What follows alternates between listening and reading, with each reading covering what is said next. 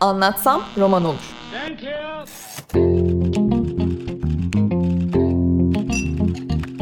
Bazı kültür sanat konuşmaları.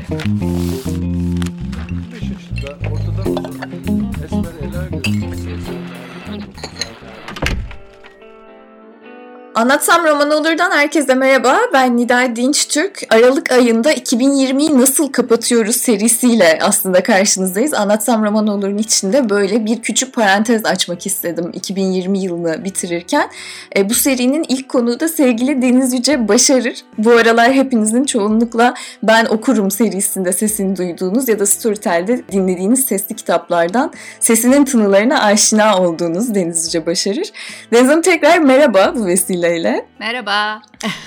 Doğrudan konuya gireyim. Hepimizin bu soruya çok uzun cevapları olduğunu biliyorum ama 2020 sizin için nasıl geçti? Nasıl kapatıyoruz bu yılı? Oldukça tuhaf bir yıldı çünkü dünya için. Oldukça beklenmedikti. Gerçekten öyle. Yani aklımıza, hayalimize gelmeyecek bir yıl yaşadığımızı söyleyebilirim. Bir distopyanın içinde bulduk kendimizi birdenbire Mart ayından itibaren. Yani zaten hayatımız pek e, ütopya değildi ama e, gitgide distopyaya doğru e, evrildi. E, evde geçti çoğunlukla. Ama çalışarak geçti. Doğrusu ben okurum e, benim için pandeminin bütün o ruhsal sıkıntılarını e, azaltmak açısından çok yararlı oldu. Bol bol üretmek durumunda kaldım. Eski okuduklarıma döndüm. E, yeni okuduklarımdan bir kısmını orada paylaşma şansı buldum. Ve evime bir artık bir stüdyo oldu. Evimde artık bir stüdyo var. Dolayısıyla hayatım bayağı evde geçiyor. Yürüyüşler yapıyorum falan tabii elbette etti ama daha çok aslında çok üretken geçti fakat tabii çok kaygılı, çok üzülerek ne olacak e, sorusunu sık sık sorarak kendi sağlığımızdan ve başkalarının sağlığından çok endişe ederek kızım için ve diğer gençler için kaygılanarak, üzülerek yani lisede bir kızım var benim.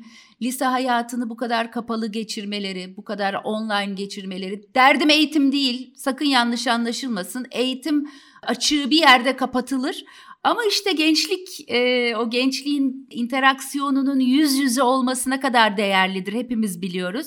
E, biraz e, kaygıyla, e, üzüntüyle ama yine de üreterek geçti. Şahane. Peki bu tuhaf günlerde siz neleri anımsadığınız, okuduğunuz, izlediğiniz örneklerden mesela ben e, şeyin salgının başlangıcında ya o okuyup hayrete düştüğümüz distopyalardan birinin ortasına düşüverdik sanki diye dönüp bazı işte bilim kurguları okumaya başladım. Orada aslında empati biraz daha içinde bulunduğumuz durumla mücadele etmeyi kolaylaştırdı. Siz nelere döndünüz? Size neleri anımsattı bu geride kalan günler? Yani şöyle bazılarına zaten ben okurum da da döndüm. Mesela Camus'un vebasını tabii hı hı. ki anımsattı. Saramoga'nın körlüğünü anımsattı. Kolera günlerinde aşka da döndüm ama kolera günlerinde aşkta bu kadar kolera baskın değildir aslına bakarsanız. Ama galiba temelde zaten hemen onlara döndüğüm için ilk başta vebayı ve körlüğü anımsattı diye düşünüyorum. Bir de böyle son zamanlarda bir film seyretmiştim. Yani ne adını hatırlayacağım ne kimin oynadığını hatırlayacağım ama insanlar yüzlerine su gelmesin, yağmurdan kaçmaya çalışıyorlardı. Çok e, yan şeyden bu salgından çok kısa bir süre önce izlemiştim filmi. Yani ya falan dediğiniz şeylerin gerçek olduğunu görmek e, gerçekten çok korkutucu bir şey. Yani ve bu ne kadar sürecek onu da bilmiyorsunuz. Yani Dünyanın sonu olmayacak elbette ama bir çeşit hani o eski dünyanın sonu oldu ya da olacak diye de düşünüyorsunuz. Galiba temel olarak yani edebiyatta bu ikisine döndüm. Vardır belki başka ama şu anda aklıma gelmiyor. Hı hı. Peki sizce 2020 böyle genel olarak insanlık üzerinde nasıl bir iz bırakacak Deniz Hanım? Ne öğrendik? Yani tamam maske takmamız gerekiyor ve böyle ellerimizi yıkamamız gerekiyor ama bir taraftan çok enteresan bir manevi kapı da açmadı mı iyi yöne doğru ya da kötü yöne doğru? Bununla ilgili siz neler hissediyorsunuz? Kendi kendimize yetmemiz gerektiğini bir kez daha hatırladık galiba. E, kastım şu, kendimizi oyalama yeteneğimizi geliştirmemiz gerektiğini. Dıştan gelen e, bütün o albenili, cazibeli e, şeylere kendimizi aslında çok da kaptırmamamız ve onların çok da hayatımızda, küçük dünyamızda çok da önemi olmadığını bir kez daha kavradık sanırım. O çılgınca alışverişler, o çılgınca gezmeler, tozmalar bunların hepsi yani hepimiz öyle yaşamıyoruz elbette ama dışarıdan öyle bir hayat size empoze ediliyor. Hep harcamak üzerine, hep tüketim üzerine bir hayat empoze ediliyor. Aslında o hayatı, hayatın ne kadar yalan olduğunu elbette beynimizin bir tarafında bu gerçeği biliyorduk ama ne kadar yalan olduğunu bir kez daha kocaman bir tokat gibi e, suratımıza yedik diye düşünüyorum. İnsanlar evlerinde de bir hayat kurabileceklerini de gördüler diye düşünüyorum. Umarım e, yakınlarındakinin kıymetini bildikleri bir döneme evrilmiştir. Tam tersine ilişkilerin koptuğu bir döneme evrilmemiştir umarım. Çünkü aslında e, birbiriyle birçok eş, çoluk, çocuk şimdiye kadar olmadıkları kadar çok vakit geçirmek durumunda kaldılar. Ve bunun da belki bir güzel yanı oldu. Birbirlerini yeniden keşfetmek, birbirleriyle ilişkilerine oturup tekrar acaba biz ikimiz olduğumuzda sadece ikimiz ya da sadece üçümüz, sadece dördümüz neyse olduğumuzda da birbirimize yetebiliyor muyuz? Bu ilişki aslında gerçek temelini e, temelinden sağlam mı hı hı. diye de sorgulama e, durumu da olmuştur diye düşünüyorum ben ya da bunun ne kadar sağlam olduğunu da gördü belki insanlar ya da olmadığını gördü bilmiyorum. Sonuç olarak ben gerçekten tüketim hayatı değil de aslında üretim hayatı olduğunu ama o üretimin de illa bir yere gidip işe giderek değil, evde yaratılabilecek şeylerin yani işte ne bileyim reçel mi yaptınız, ekmek mi yaptınız bunlar birdenbire e, hiç yemek yapmayanlar bile bunları yapmaya başladılar. Tamam böyle her şey bir akım olduğu zaman e, hepimiz bir mm, falan yapmaya başlıyoruz ama bunun da temelinde bir şey var. Yani bir insanın kendi ekmeğini kendisinin yapabilmesinin bir değeri var. Bunu Instagram'a fotoğraf koymak için yapmak adına söylemiyorum. Tabii ki o kısmı gösteriş kısmı çağımızda bunu hiçbir şekilde kurtaramayız kendimizi. Evet. ne yazık ki. Ama e, gerçekten bunun da bir değeri var. Yani herkes birbirine kapitalizmin şeyi bu. Herkesi birbirine böyle bağlıyor. Yani o ekmek alacak, sen ondan ekmeği o ekmek yapacak, sen ondan ekmeği alacaksın, bilmem ne olacak ve e, böylelikle bu mekanizma dönecek. Durduğu anda ekmeğini yapacaksın, yemeğini kendin yapacaksın, evini kendin temizleyeceksin ve kendi ruh halini de sağlam tutacak tek kişi var yine kendinsin. Yani hep böyle bir e, gerçekten çok sorgulatan bir yıl oldu. Evet kendi kendimize yeterliliğimizi ve e, aslında birey olarak yaşayabilmenin kıymetini anladığımız bir yıl oldu bir taraftan. Herkesin bununla ilgili sorgulamasına ben de şahit oldum. Bir de şu tuhaf olmadı mı? Aslında fiziksel temasın birbirimiz için ne kadar kıymetli olduğunu, o gündelik hayatta birbirimize dokunup geçerken ona hiç anlam atfetmiyorduk ama bunu kaybettiğimizde buna ne kadar ihtiyaç duyduğumuzu fark etmiş olduk. Sizin onunla ilgili gözlemleriniz neler oldu? Ya e, dokunmak e, çok sağaltıcı bir şey. Yani e, birbirimize dokunmak, kucaklaşmak çok iyi gelen bir şey. Yani e, miş diyeceğim ama yok ben biliyorum yani e, ne bileyim bir çocuğu kucağınıza yani sakinleştirmek için birini ne yaparsınız? Sarılırsınız, kucağınıza alırsınız ve o dokunma hissi bile, o sıcaklık hissi bile insanlara çok iyi gelen bir şey. Tabii yakınlarımızla bunu hala yaşıyoruz elbette ama dostlarımıza gördüğümüzde yani sadece şu dirsek yapmak e, elbette yetmiyor ve kesmiyor. Öpmeyi tamamen çıkardık hayatımızdan, dokunmayı tamamen çıkardık. Ben filmlerde falan bile böyle insanlar birbirlerine e, öptükleri, elde Ay, aman falan duygusuna kapılıyordum başta. Şimdi alıştım artık yani. Gerçekten hayatımıza o kadar büyük bir kısıtlama olarak girdi ki e, dokunmanın sağaltıcı etkisini kaybettik tabii. Yani e, ama işte dediğim gibi gene yakınlarımızla e, olan şeyler var ama yalnız yaşayan birini, yalnız hayatlar süren insanları düşündüğümüz zaman da gerçekten e, dostlarıyla yaşayan insanlar için çok zorlu bir süreç bu. Yani ailesiyle yaşayanlardan daha da zorlu bir süreç. Sonuç olarak o sosyalliğin kaybolması bence çok çok büyük bir eksiklik e, diye düşünüyorum. Hepimiz için öyle ama yalnız bireysel hayatlar için daha da zor e, bir süreç diye düşünüyorum. Evet, şimdi 2020'yi nasıl bitiriyoruz'a tekrar geri döneceğim ama biraz daha çerçeveyi genişletelim istiyorum. Çünkü aslında biz milenyumun ilk 20 yılını da bitiriyoruz bu yılı bitirirken ve ben 2020 yılına girişteki o coşkulu yılbaşı kutlamasını e, hatırlıyorum. Türkiye'de de milenyum geliyor diye böyle müthiş bir... Evet 2000'de değil mi? Evet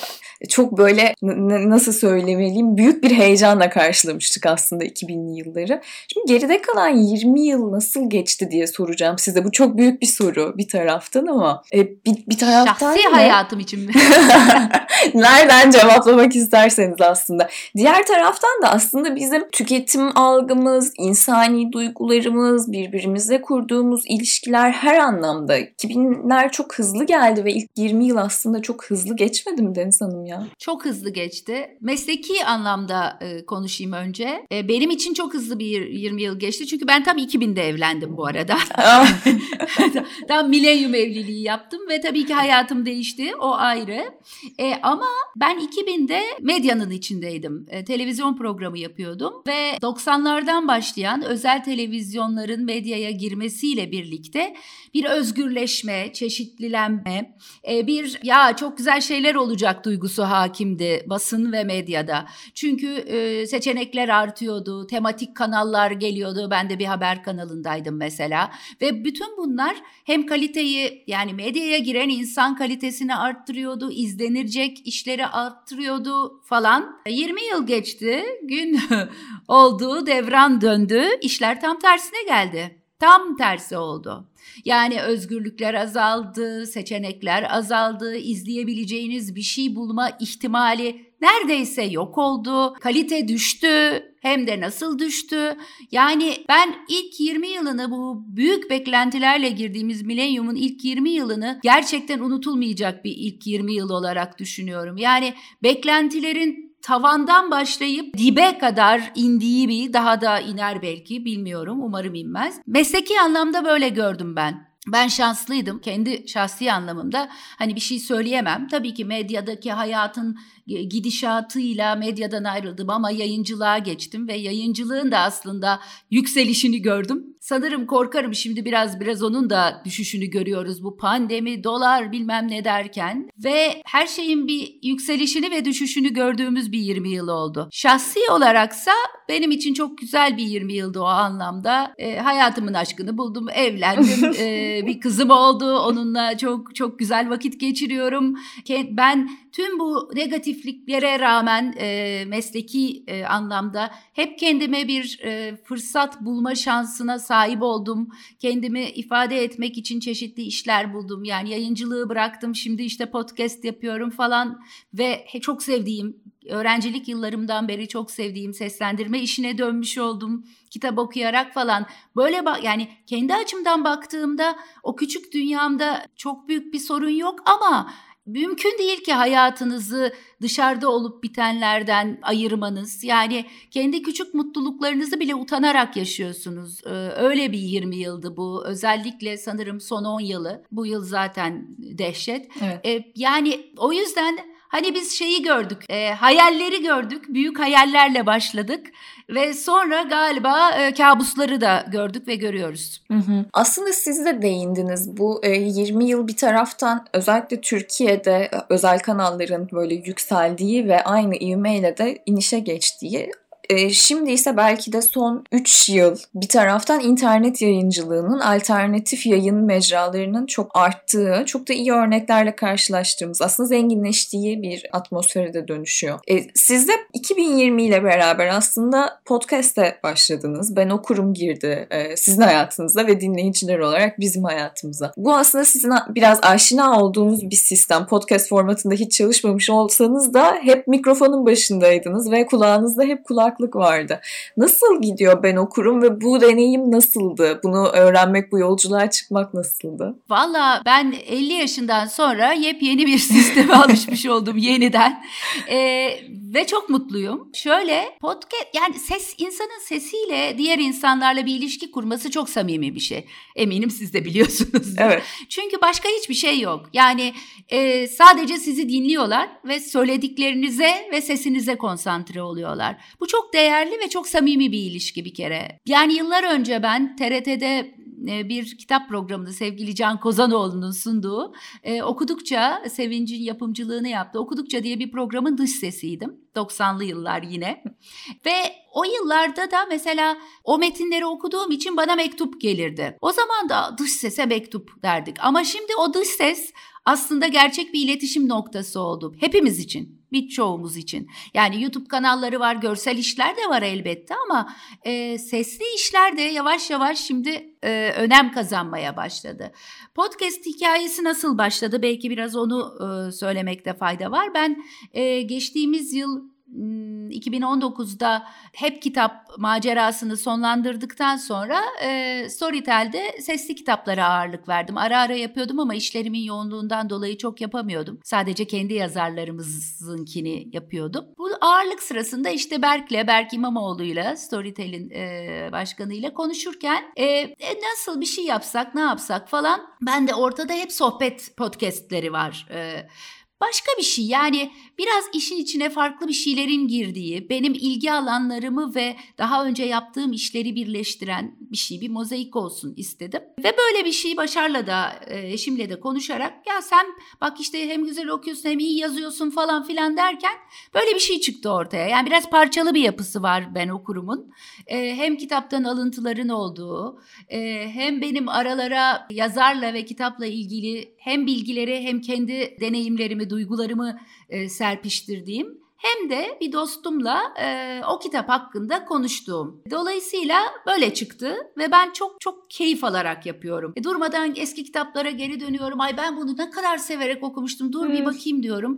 Ve 90'lı yıllarda okuduğunuz kitabın 2020'lerde okuduğunuzda bambaşka bir yanını, bambaşka bir alt e, katmanını keşfediyorsunuz ve benim için çok güzel bir macera oluyor. Aslında edebiyatın hiç bitmeyen heyecanı da bu değil mi? Yani okuduğunuz kitap 10 yıl sonra bambaşka bambaşka bir esere dönüşebiliyor sizin için. E, Kesinlikle öyle. yanında bu. Peki 2020'de neler okudu Deniz Yüce Başarır? Benim bu arada en sevdiğim formatlardan birisidir bu yıl sonunda dönüp herkesin okuma listelerini karıştırmak. E, sizin aklınızda neler kaldı? Evet. Şimdi nasıl hatırlayacağım diye bir soru. İlk aklınıza gelenle başlayın. Hmm. Peki. İlk aklıma gelenle aslında Wilhelm Genetino'nun mutsuzluk zamanlarında mutluluğunu yaptım ben ben okurumda ama bu yıl okuduğum kitabı Elden Düşme Dünya'ydı. Ee, mesela onu söyleyebilirim.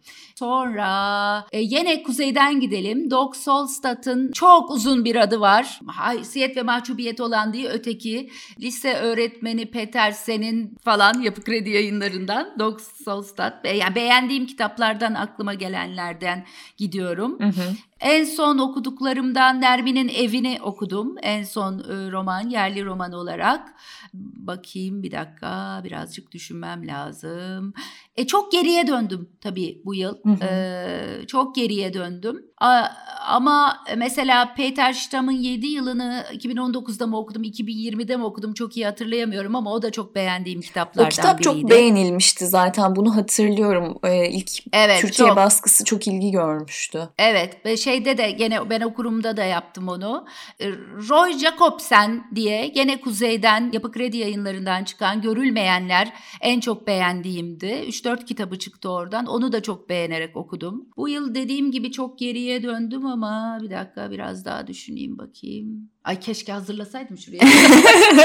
Bu böyle random sorunca aslında e, gerçekten aklınızda kalanlar ortaya çıkıyor. Evet.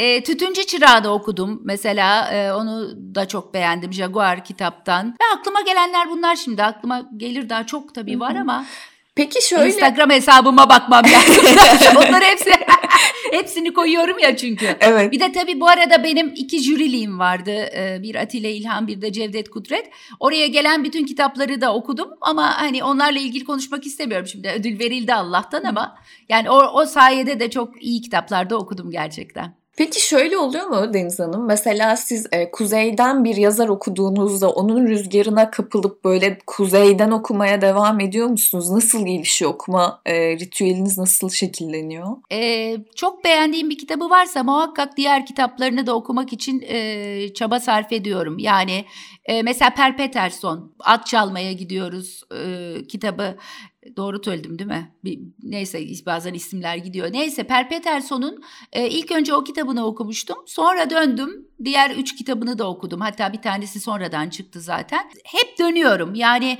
bir kitabıyla keşfettiğim bir yazara dönüyorum. Ve Kuzey bu aralar Kuzey Edebiyatı gerçekten birbirini tetikliyor diye de düşünüyorum. Bende de öyle oluyor. Yani bir yazarı keşfettiğim zaman ha bir de şu var. Aa bak bu da Kuzey'miş. Acaba o nasıl diye bir kitabını okuyorum.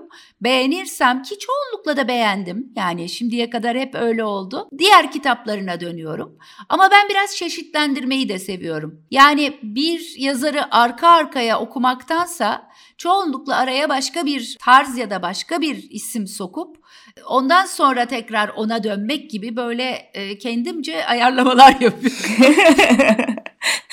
Peki sizce e, gene bu son 20 yılda biraz daha çeviri edebiyatla bizim Türkçe'de okuyabildiğimiz kitap kaynağı zenginleşmiş oldu mu e, Deniz Hanım? Bence coğrafya anlamında kesinlikle zenginleşti. Yani çok işte Kuzey Edebiyatı çok ağırlık kazandı mesela. Evet. Çok ismi tanımış olduk. Ayrıca e, Arap Edebiyatı'ndan da geliyor, şeyden geliyor, Uzak Doğu'dan çok çok yeni isim tanıdık. Bir kısmı klasikti zaten ama biz onları yeni yeni tanımaya başladık. E, gerçekten çok çeşitlendiğini düşünüyorum bir yandan. E, bir yandan da aslında gene 90'lara döneceğim. E, bu ben okurumu yaptığım zaman ve eski kitaplara döndüğüm zaman örneğin 90'lı yıllarda e, bütün Herman Hesse'leri Kamran Şipal çevirmeye başlamış. Yani ben Narsis ve Goldman'da o yıllarda okumuştum örneğin. O zaman da aslında Alman edebiyatı çok güçlü bir şekilde gelmiş. E, Fransız edebiyatı deseniz öyle. Onlar yıllardır zaten Fransız edebiyatına bir ilgi var. Bizim e, edebiyat camiamız Fransa'ya daha Yakın. yakındır evet. biliyorsunuz. Ondan sonra e, biz ama şunu öğrendik. Yani İngilizce, Fransızca, Almanca dışında değişik dillerden ve orijinallerinden yani asıl dillerden çeviri yapılabilmeye başlandı. Bu çok değerli bir şey. Çünkü ben bunu yayıncılık hayatımda örneğin Murakami'nin çevirisi, Murakami'nin çevirileri sırasında gördüm. Ve Doğan Kitap'taki Murak ilk Murakami çevirileri Fransızcadan yapılmış çevirilerdir hmm. yıllar önce. Sonra e, biz onları Japonca aslından çevirmeye başladığımız zaman aslında e, İngilizce ile karşılaştırdığınızda, İngilizce çevirisiyle karşılaştırdığınızda birçok şeyin e, Anglo-Saksonların okuma zevkine göre ayarlandığını fark ediyorsunuz. Yani e, Murakami'nin o e, tekrarları, o uzun uzun anlatımlarını onlar mesela Amerikalı okuyucu bunu böyle sevmez diye kesmişler yani. Dolayısıyla bizim o anlamda şanslı olduğumuzu düşünüyorum. Eğer çeviri iyi bir çeviri ise tabii. Yani e, iyi bir çeviri çok önemli bir şey malum. Hı hı. E, çok yani değişik coğrafyalardan son 10 yılda özellikle çok değişik coğrafyalardan çok değişik yazarlarla e, ve asıllarından çevirilerle karşılaştık. Bu bir şans gerçekten. Evet iyi çeviri demişken de Kamran Şipal'i siz de andınız. Ne kadar güzel çevirir değil mi Almancadan? Kendi, yani ben e, Kamran Şipal için şey demiştim. Kafka'nın Türkçedeki aynası gibi demiştim ki Kafka okumak genelde Türklerin gözünde büyüyen bir okuma ritüeli maalesef. Böylece de tekrar e, onu anmış olalım. E, ruhunu Gerçekten. şad etmiş olalım. Evet. Bir de ne kadar üretkenmiş değil mi? Ne kadar büyük eserleri birçoğunu o çevirmiş. Almancadan gerçekten öyle. Evet ve elle çeviriyormuş e, Deniz Hanım bütün kitapları. Ben bunu öğrendiğimde e, inanmakta çok zorlanmıştım ama gerçekten. Ne zor bir şey. Evet evet böylece Kamran Şipal'i de almış olalım. Peki aslında e, birazcık 20 yılına değindik. E, Türkçe'de neler okuduk, e, çeviri kitaplarla ne kadar zenginleştik. Şimdi 2020'yi bitirirken birazcık tatsız bitiriyoruz. Aslında Türkçe edebiyatta biraz tatsız konular konuşulmaya başlandı. Özellikle özellikle geçtiğimiz hafta patlak veren taciz e, daha doğrusu çeşitli e, ifşalarla belki bitirmeden e, buna dair de bir şeyler söylemek iyi olabilir diye düşünüyorum. Siz de çok uzun süre yayıncılık dünyası içindeydiniz. Bir şey söylemek ister misiniz bu konuyla alakalı? Ben çok üzgünüm. Aslında temelde söyleyeceğim şey bu. Biraz hayal kırıklığına uğramış durumdayım. Tabii ki şeyi çok hepimiz çok iyi biliyoruz. Biz bir erkek dünyasında yaşıyoruz. Erkek egemen bir dünyada yaşıyoruz ve birçoğumuz bazı şeyleri göz ardı etmek zorunda kaldık. Ama gelinen noktada nokta ile ilgili gerçekten çok üzgünüm. Birçok açılardan ve şaşkınım. Kafamda biraz karışık. Şeyi çok değerli buluyorum yalnız. Ee, insanların gerçekten yaşadıklarını yaşadıkları şekilde anlatmalarını. Çünkü bunun genç ve tecrübesiz insanlara ne e, tacizdir ne değildir diye e, bir yol göstereceğine inanıyorum. Hikayeler önemli bence. Evet. Belki de hatta burada şu da kıymetli. Çünkü bu ifşalarda bu ifşalamaları eleştiren kişiler çoğunlukla neden bunca zamandır susuyordu sorusuyla geliyor. Bu yüzden bu söylediğiniz kıymetli diye düşünüyorum. E, çünkü tacize uğrayan kişinin bunun bir taciz olup olmadığını belki kendine itiraf etmesi, bunu kabullenmesi ve bunu çıkıp kamuoyuyla paylaşması gerçekten dünden bugüne maalesef gerçekleşemeyen bir deneyim. Bunu konuşmak da yaşayan için çok kolay değil.